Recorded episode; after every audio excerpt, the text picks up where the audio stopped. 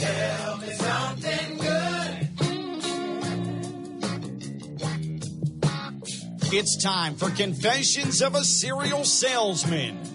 Author, expert sales trainer, and serial entrepreneur Steve Nudelberg wants to help you change your life and your business using his 27 roles for influencers and leaders. Tell me something good. This is the Confessions of a Serial Salesman podcast with Steve Nudelberg. Here's Josh Cohen. And welcome to another edition of the Confessions of a Serial Salesman, the podcast based on the book in hardcover, paperback, and audio, all the way to 56. I don't know about you, but I think old school. I think Lawrence Taylor has to be 56, Lawrence, right? Has to be Lawrence Taylor. You go right there for it. So here we are to 56, just like that. Damn. Just like that. It's a good week for us. You know, got Honda in town. It's a Honda Classic week for those of you listening, wherever you may be, whenever you may be. But we are approaching the first round, which would be 2 days from the taping of this. Correct. Of the Honda Classic, straight through the weekend. And you do live out there. I'm out there. All running and gunning. Live television, live radio, after parties. Young Nudelberg is in the house today. I saw that. It's a nice little guest audience. He said he was in Allentown, Pennsylvania, where it was 19 degrees, and he's got a sweater on. And he's in Palm Beach right now, where it's currently 81 degrees. And he's still got a sweater on. Young Nudelberg, lose the sweater. We got a T-shirt for you in the prize closet over here. That's not a sweater. He's just hairy. No. Well, he's hairy and maroon. So that's troubling on both ends. Introduce us, please, to your guest today. He is the CEO at condo.com, which is a great domain that I probably should have parked once upon a time, circa 1996 myself, had I thought about it. But So I think one of the greatest things about this show is I get to invite on people that are friends, mm-hmm. people that I've done business with, and people that I admire. And our friend Richard Swerdlow nails all three, checks all three of those boxes. Friend, business, and admire. What do you admire? How about like that bullshit? That's not bad. It's true, though. Right? We've known each other for 25 years. It's unbelievable. What do you admire about Richard Swerdlow? He's a guy that is not afraid to innovate. So our careers paralleled when we were in the cellular phone business. Mm-hmm. We had mutual respect at that time because we were both building big businesses. And look at us. 25 years later, and we're in different businesses. He has done amazing things in and on the internet, and we're constantly throwing things against each other, trying to work together, and it's great. It's just, you always know that when we talk to each other, something's good is going to happen. Steve's filled with good energy all the time, so I love being with you. I appreciate the invite for showing 56. Thank you for the intro. Listen. He was a little nervous because of the message you sent them last night. You should be, yeah. It's okay. I can handle it. I sent a very direct email to all involved going, listen, let's stop mailing this in, okay? Let's put a little effort for it. People are actually listening. There's an audience around the world. Let's do it. All right? Do you want to just be good enough? No, good enough's not good enough. If it was easy, anyone could do it. And I we're not just anyone. I like having people hold me accountable. That's exactly right. Because I hold everybody else accountable. Yes, as well you should. Richard, entrepreneurship is a theme here throughout. Steve referenced into you in regard already. Remember your earliest visions of entrepreneurship? Some folks have a lemonade stand. Some kids would sell cinnamon toothpicks at middle school. A tremendous markup. Do you remember when you realized that you had the spirit not to work for someone but to be your own industry? I do. Started very early in high school. I grew up in a town called Great Neck in New York, mm-hmm. and I designed and built a Monopoly game around my hometown called Wheeler Dealer Great Neck. Did you really? So I didn't even know that story. That's awesome. Went out, sold every sort of shoe store and retailer in Middle Neck Road, which is the main thoroughfare in Great Neck, and... started all back then. So you created a board game to emulate Monopoly, correct. But then you got sponsorships from all the local businesses. It's basically illegal, but... You got it. Well, we called it... I'd like to introduce you to the Parker Brothers. Exactly. Bring it up with them. So that was the first sort of taste of my entrepreneurial bug that I got. Fantastic. I really did not know that. But that was a cool town to do it in, because it was very high-end. It was very high-end. Guys were willing to spend, $500 for to have their name on the board. Yeah, cool, yeah. Was the game actually produced, or was it a giant Ponzi scheme / pyramid deal? It was produced. I think they sold 4 games in the local store. But it was good branding. But you gave it a shot. We should search for the game, man. It's out there. Exactly. It's out there. All right, so your journey, everyone's story is different. Steve's told his. Many guests have shared theirs. But, today, CEO at condo.com, back in the day, quarter century ago, you and Steve, cell phone business. But your journey along the way was, I guess, defined by? So I always wanted to be a lawyer. I figured lawyers had an edge up in anything they did from a business perspective. So I started my career getting a law degree. You got a law degree. Got a law degree. And before it became cool to go into outer space, I was a space lawyer. And a space lawyer. Please elaborate. So now it's become trendy. So Bezos has his own space company, and Musk has his own space company. So I developed, literally, I'm not bullshitting, an expertise in space law. And I went to work for the Department of Transportation and federal government agency, and they had a division called the Office of Commercial Space Transportation in order to commercialize the launch of commercial launch vehicles in outer space. Well, from the U.S. From the U.S. Right. And the idea was we would use U.S. Launch facilities at the Cape, and then we'd launch private satellites. And then from that sort of job experience of the federal government, I went to work for McDonnell Douglas. McDonnell Douglas, back in the day, it's a defense contractor. They were one of the three that had commercial launch vehicles. And the key was always price per pound to orbit. Price per pound to orbit. Could you deliver satellites and payloads into space at a cost-effective price? Now, all of this is... Did you kidnap my friend? Who the hell are you? All of this is news to Steve because, notice, I ask good questions. Yes. I don't read the ones that are on the sheet. You shamed me. I do not know any of this. So I'm giving Steve... I figured I should bring my A-game and give you a little sort of backstory on all this stuff. I have never heard any of this. We're like 7 minutes in, and already you're learning about good questions. It's incredible. See how that works. You know what? You should probably do this for a living. Well... It's funny you should say that. I'm thinking about a career change into doing this for a living from not doing this from a living very well. So price per pound to orbit was correct. Was the key. And the federal government used the space shuttle very sort of inefficient. And the whole race today that you see 20 years later is single stage to orbit and being able to return. And that's what Bezos did. Not Bezos. That's what Musk did successfully. If you saw him sort of launch into outer space and then return. And by using reusable... What about Branson? We forget about Branson. Branson, he hasn't done it yet, but he'll be there. But now, 20 years later, it's actually what is the value of doing that? What is, you know? So there's a couple things. First, space travel, right? The tourism always leads it. So you got a lot of billionaires around the world that are booking, space travel. Then, when I was in the business, there was always this concept of finding unobtainium. Could you grow crystals and could you create something in a lab in zero gravity that would cure cancer, would solve some problem on in the Earth environment? That you can't do inside. That you can't do here in a lab because of the effects of gravity. So I'll fast forward. I went to work for a big law firm down here called Greenberg Traurig as a bond lawyer. And I know a lot of the guys there. So the idea was that we could build space facilities using bonds. And in the state of Florida, there's a quasi-public-private entity called the Spaceport Florida Authority that has billions of dollars of bonding capacity. I went to work for Greenberg to figure out how we could represent that entity and sort of stay in the space game. And it was a little early. I got sort of tied up in the politics. I remember doing a big RFP, and I really, as a young lawyer, knew more about the commercial space business than anyone. But the other law firm had, I think, Bobby Brantley's, who was the lieutenant governor at the time, and they won the RFP, and I got disenchanted and realized that it's all a bunch of politics. They're politicizing. Everything's politics. What do you mean it's who you know? It doesn't matter how much you knew. It was who you knew. So that was my sort of early run in the space business. Fabulous. I mean, this is... Space cowboy. Love it. Space cowboy. Forget about condo.com. He's a space cowboy. I will never look at you the same way. Well, thank God. Now, so what was interesting already is... At the beginning of this, you said, well, I wanted to figure out business. I figured if I studied law, I'd have an edge up. I'd have an advantage when it came to all things business. Elaborate upon that ideology, because it has a little bit to do with the idea of, well, I'm going to win an argument.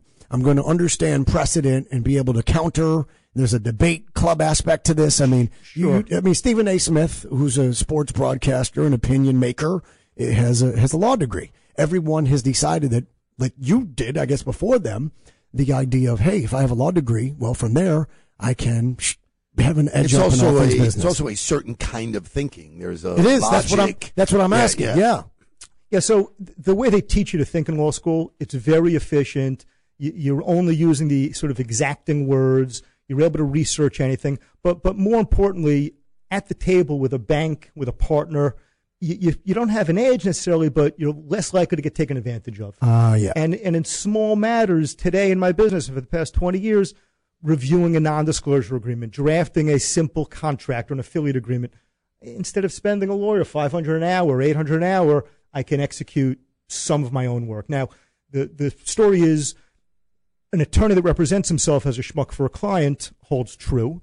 So in defense law, you don't want to really do all your legal work, but little things you can handle, and it just gives you the ability to execute on your own. And it's also better. Somewhat, if people know that you're an attorney, they may be less likely to pull some games because exactly. So I think it's a defensive play. Immediately, those cards on the table. So he's a space cowboy. Your friend's a space cowboy. He had no idea, and now and he's also a Steve Miller fan. Well, you got to get that reference right. I'm a space cowboy. Bet you didn't know about that, but you didn't know that either. I didn't know that. Steve Miller actually wrote this one. So when the president said a few months ago that he's initiating the launch of the U.S. Space Force, people laughed. I picture the Mel Brooks movie Spaceballs, and I think everybody did too. When that sort of proclamation about a space force, but I think it already exists inside DOD or maybe inside the Air Force. They have something specific to space. I'm not sure how new that. And in the FEMA guide, there is not a chapter, but there are pages devoted to extraterrestrial contact. There's actual U.S. government protocol to that. You're a space cowboy. What do you know about the UFO situation? I don't know much about it. He's lying to us. He's lying to us right now. He'd have to kill us. We're not here alone, but. I can't really speak about aliens, UFOs, but I think it's good that people are now paying attention to getting into space, like you said, with Branson, with Musk and Bezos. It's a very capital-intensive business. The challenge that the U.S. government has is that typically they've got single-year appropriations for big space projects, so that when you wanted to do a project, they had to go back to OMB or Congress to get funded. Our competitors, whether it's China or the European Space Agency, they have these multi-year appropriation cycles. So that's why they were sort of getting a leg up in a lot of the programs. But I think things are changing now that it's getting into the private sector. Did a nice job there of trying to get me away from the question of your knowledge of extraterrestrial existence and spacecraft. Did a nice job. Did a nice job avoiding that. Exactly. The problem is, kind of like Christopher Flick was coming back to the aliens. I know that a lot of people are using their computers to search. I guess they use excess computing power to search for radio signals and things. Another interesting thing that Steve probably doesn't know is because of my interest in outer space, I became a very big Arthur C. Clarke fan as a kid and became a pen pal of Arthur C. Clarke before he passed away. The science fiction writer? Steve had no idea. 2001 Space Odyssey. Do you see why now I ask the questions? This is not the guy I invited on the show. That's what I'm telling you. Well, this guy was in the phone business. You wanted more stuff. You wanted the sort of basic stuff. I thought I'd give you a little more. Okay, this is not the guy that you knew. I'm leaving. Okay, is it possible that the aliens have replicated? And then, so that's what you're. Holy cow! I mean, you know what? Shame on me for not knowing. We don't spend enough time social together. So we chit chat about business, but we're really sort of in the moment on the business. How would you know about my relationship with Arthur C. Clarke? It's fabulous, though. I mean, it's another great distraction to try and get me off of the existence of extraterrestrial life. Right. He's going to follow you home. In December of 2017, the Pentagon admitted that we had the ATIP program, right? The Advanced Aerial Identification Program, funded by U.S. taxpayers. And they also released a video that came from a Navy jet in which you hear the pilot saying, "What is that thing? I don't know." And then they were trying to, and then, so the Pentagon admitted, yes, we have a program that ran for 5 years. Harry Reid was part of that. You're involved in space. It seems the government's being more forthcoming and honest about the fact that there are things that we don't know what they are, we don't know where they're from, or possibly when they're from. Could be time travel. But at least the government's admitted that millions of your tax dollars have been spent to try and figure out what these things are. Sorry, Ghost Rider, that pattern is full. Richard, would you like to address?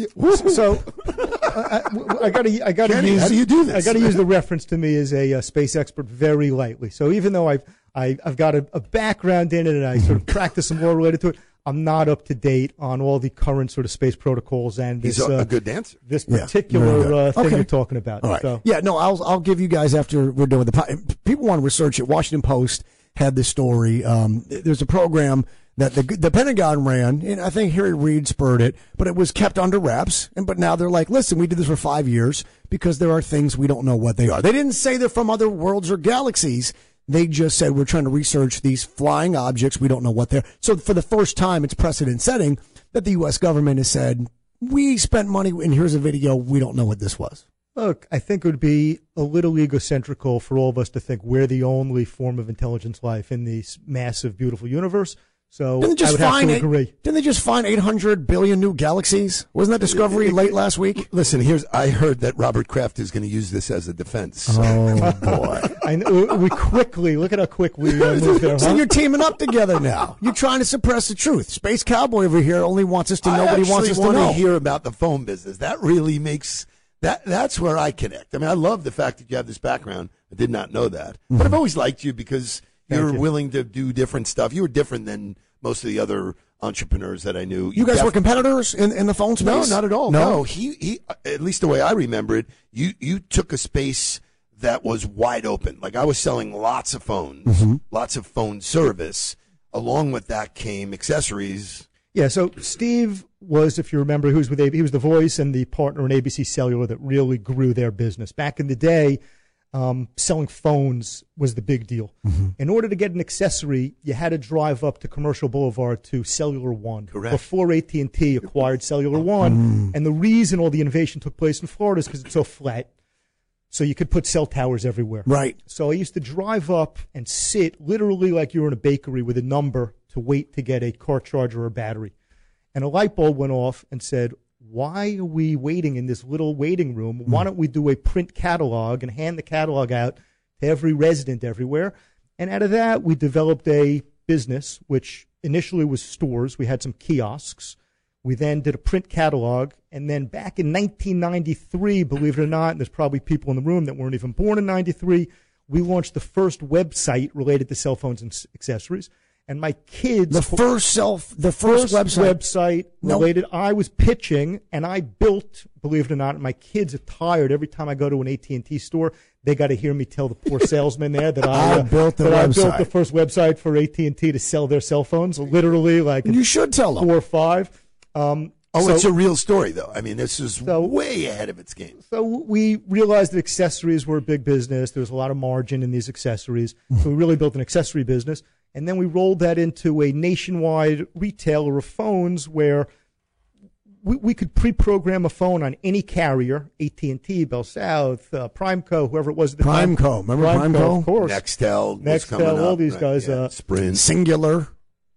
Right, Cingular. Which is what came after Bell South, right? Yeah. So, but we had a warehouse. We'd take a phone call in our call center. You give us your zip code. You'd pick a plan, and we'd pre-program the phone and ship it out to you overnight with a bunch of accessories. So you were finding ways to make people's lives easier. Exactly. And that's really, isn't that really just, I mean, let's bring it full circle. You're talking 25 years. First of all, I want to say this. Good job on the website, but I think you guys are a little short-sighted. I think cell phones are a fad. I don't like the hula hoop. I don't think they'll stick around. My mom said the same thing. She said, you're a lawyer. What do you be? Well, how come you're not a lawyer anymore? You're selling cell phones. What is this? Because nobody ever imagined that we'd have a device in our pocket that would be our movie theater, our entire encyclopedia, all of our photo albums, all of our music category library. No one ever imagined, and it would make telephone calls, and you could communicate with anyone instantly, like the Jetsons, Dick Tracy's watch. Yep. No one ever imagined that was going to be possible. So there's a little bit of like seeing the future, but really this is about a theme that, like I was saying, bring it full circle. Isn't the whole rise of Amazon just that it makes people's lives easier? Isn't it just I can push the button on top of my washer and it knows to automatically send me more detergent through the mail? Yep. I mean, isn't Taco Bell now is advertising that they're going to deliver to you for free. They're going to deliver to you for free your Taco Bell food. It's all about convenience, but everything. But it's about helping people. I think when Bezos set out, it was how could he help all these people through the use of this technology? Mm-hmm. And I think he's done a good job. He's delivered on the promise, and become the richest. But every advent, I mean, how many different food delivery services are there now? 4? There's four different. There's Grubhub, Delivery Dudes, Dine and Dash, Uber Eats. I use Cravey. Oh, Amazon too. Amazon's got their own delivery service coming too. So what I'm saying is, it seems like everything is trying to just. You're going to stay at home. You're going to be where you are. Everything's coming to you. Nesting, yeah. Because it's a nesting culture. It's going to be virtual reality. But you saw.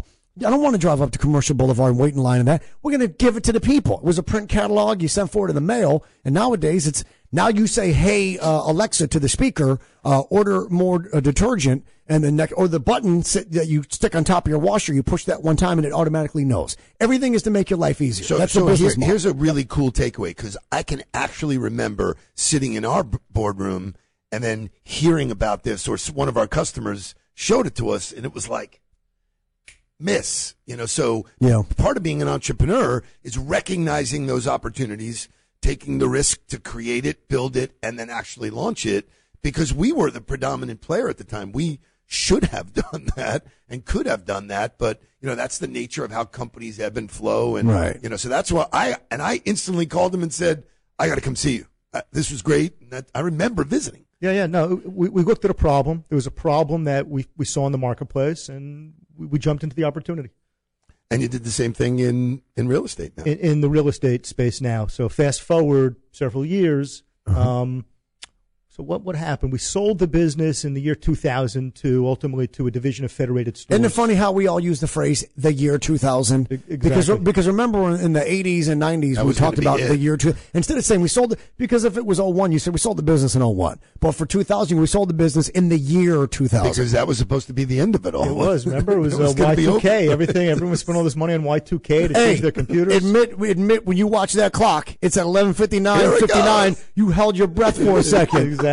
We did. Dick Clark was counting it down in Times Square. We all held our breath for a second just to make sure planes didn't fall out of the sky. I mean, I remember having plus money. I had no debt. I had money in the bank. So I remember thinking, like, no, I hope it doesn't, wipe out all of it away. Right? But nobody knew. But today, I hope it wipes out. I hope today the glitch, and then nobody knows. All debt's gone. All debt's gone. Yeah, it'd be great if that was the case. Yeah. Awesome. So you were saying year 2000 you sold the business. So we sold the business.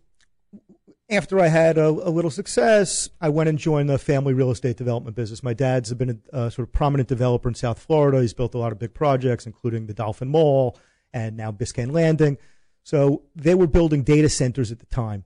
So because of my telco background, I went and helped them build a couple of million feet of data centers, which are these Category 5 hurricane-proof big boxes for Bell South, for Telefonica. We built a lot of them.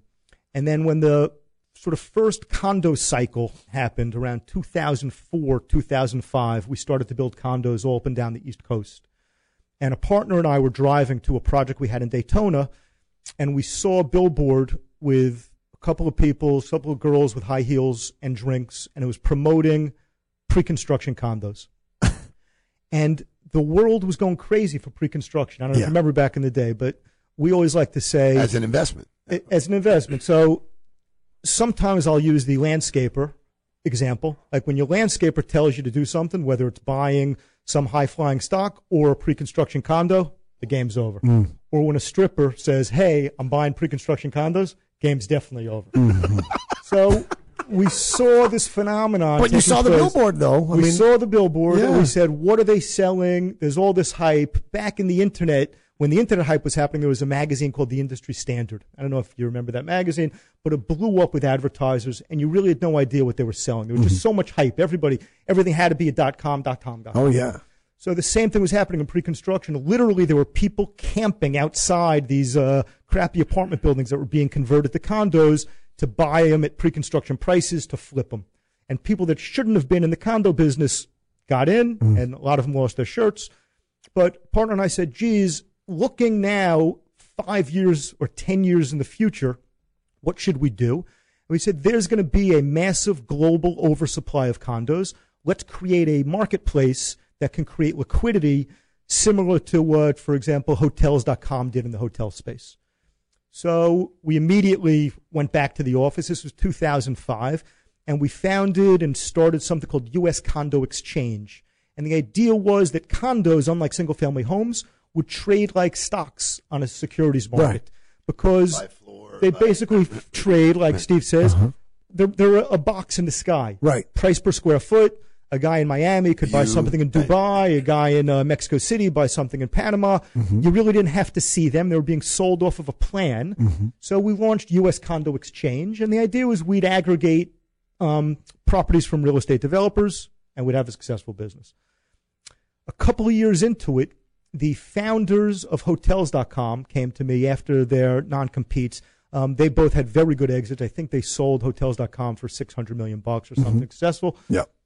They came and said, look, we like your business, but we know a little bit about marketing. You have to have the exact match domain, meaning you have to have condo.com and you have to have condos.com. Correct. So I didn't. You mentioned earlier that you wish you had hand-regged a lot of names early in the day. Yeah. I didn't register these. Oh, boy. So I went out, and part of the deal with these investors was I'd get these domains under contract, and then at closing, they'd put the money up.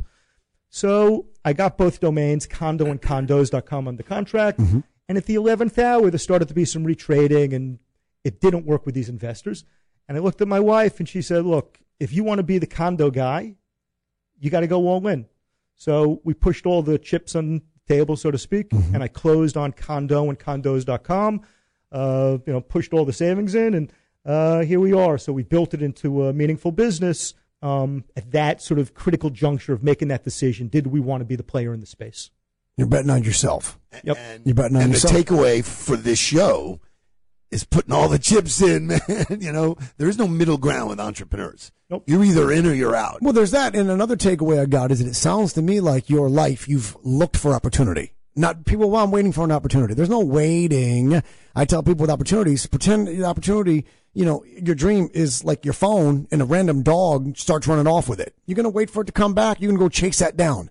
And it sounds to me like you also look for solutions to problems. Yeah. And you've been very successful in life by going, ooh, there's a problem here. I bet I can build an American dream off creating the solution. Agreed. I think one of the keys, and everybody's got, you know, their own keys to success, but one of the keys is looking at where you can help people and where is there a sort of a pain point. And our pain point in the condo space was we wanted to create liquidity. We knew there was going to be a lot of inventory.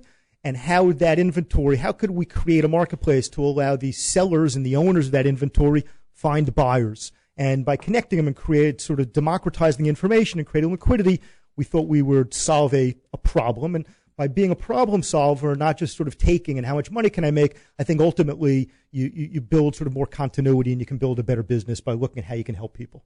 Entrepreneurship has to have with it the idea of problem solving, looking for ways to improve existing ideas, looking for ways to solve. You know, when they ran out of space, they says, well, hell, we got to build, figure out how to build up, right? New York City's built on the idea of we can't go out. So like you said, we go up. Space is boxes in the sky. Yep. You know, it's interesting because it even parlays into sales. If you don't uncover what someone's problem is, you're not going to do business with them. Oh, correct. Where is the, you know, so it's entrepreneurial, but it's also, you know, sales is problem solving. Yeah, right. Everything's sales. Right. I mean, you know, but you're right. Too many salespeople these days are just trying to get the money. They're just pushing their product. Right? They have no understanding of what the real issue is, what does their particular prospect need, and they fall flat on their face. We just got an email, it was a blast email through LinkedIn, and the young lady was saying, I'd like to have a conversation with you about your challenges because I know we have the perfect solution. And I was like, she doesn't know what the challenges are. How could you know what the perfect solution is? Right. You know, I mean, she doesn't know the challenges. And it was like, This is what the world has come to. So when I hear that, that's part of the entrepreneurial spirit that good salespeople have that the rest of the pack do not. They're just trying to make a transaction. What the problems are, the challenges are. Do I have the wherewithal to solve that problem? You can't trick people anymore. There's no tricking. No. It's all marketing is now permission based. What will people request of you as opposed to you forcing something on them because people have banner blindness. They don't want to be sold. There's too many different options today. It's funny. I train this all day and all the time, and I did not phrase it as permission-based. I've heard that in other places. All marketing is permission-based. But that's a really good takeaway for today. Really good takeaway that everything is permission-based. If I don't like you, go away. The CEO at condo.com. Boy, I should have registered that domain back in 1996. You should have. And condos.com. I should have registered that one also and then just really squatted on it. You sold them to me? And then sold them to you. I'd have gave you a great deal, though. I'd have gave you a great deal. Thank you. Richard Swerdlow, thank you for the time, for the insight. You were awesome. And then, we turn these mics off. You can tell us the truth about what you know about what's out there. You got it. Sound good? Steve, let it up. Steve, we don't ask people how you doing. We tell them to tell us something good. And you're holding up, let me guess, you're holding up an issue of the Palm Beacher magazine, and there's the best catches for February, I made the list. Look at my boy. Is that about me? Wow, is this really something good is about me being in there? Something good is, just a public thank you to you. I appreciate you. I appreciate you holding my feet to the fire. Every week you bring it, and so there's somebody out there. This is a good man. Well, that's what's something good today. I'm a little moved, to be honest. It's very, very. I saw it, and I was like, "This is my dog, man." They picked 3 dudes and 3 women to be their best catches of. And you're looking dapper as always. Standard. Oh, this is like a bachelor type. It's like so your inbox must be filled up. You know what? Your email address there too. I started getting a lot of DMs from people sneaking into the DMs from lonely types. Nice. So Steve, thank you. I'm really proud of you, dude. I appreciate you. I'm really proud of you. Thank you. I enjoy our friendship. I enjoy what we do here. Likewise. And thanks for kicking me in the ass, man. It was good. Likewise. So that is something good. I appreciate you greatly. Enjoy your time with the young Nudelberg. Yeah, we're gonna have some fun this week. We're gonna do Honda and. We'll be together all weekend. Yeah, we'll get him on TV too, man. Whether you like it or not. You want to do 57? Want to go for Heinz? A little Heinz 57? Heinz 57. I might have to bring the visual ketchup. There it is. Steve Nudelberg, Josh Cohen saying thanks for listening. We will catch you next time for 57 on the Confessions of a Serial Salesman, the podcast. So long, everybody. Thank you.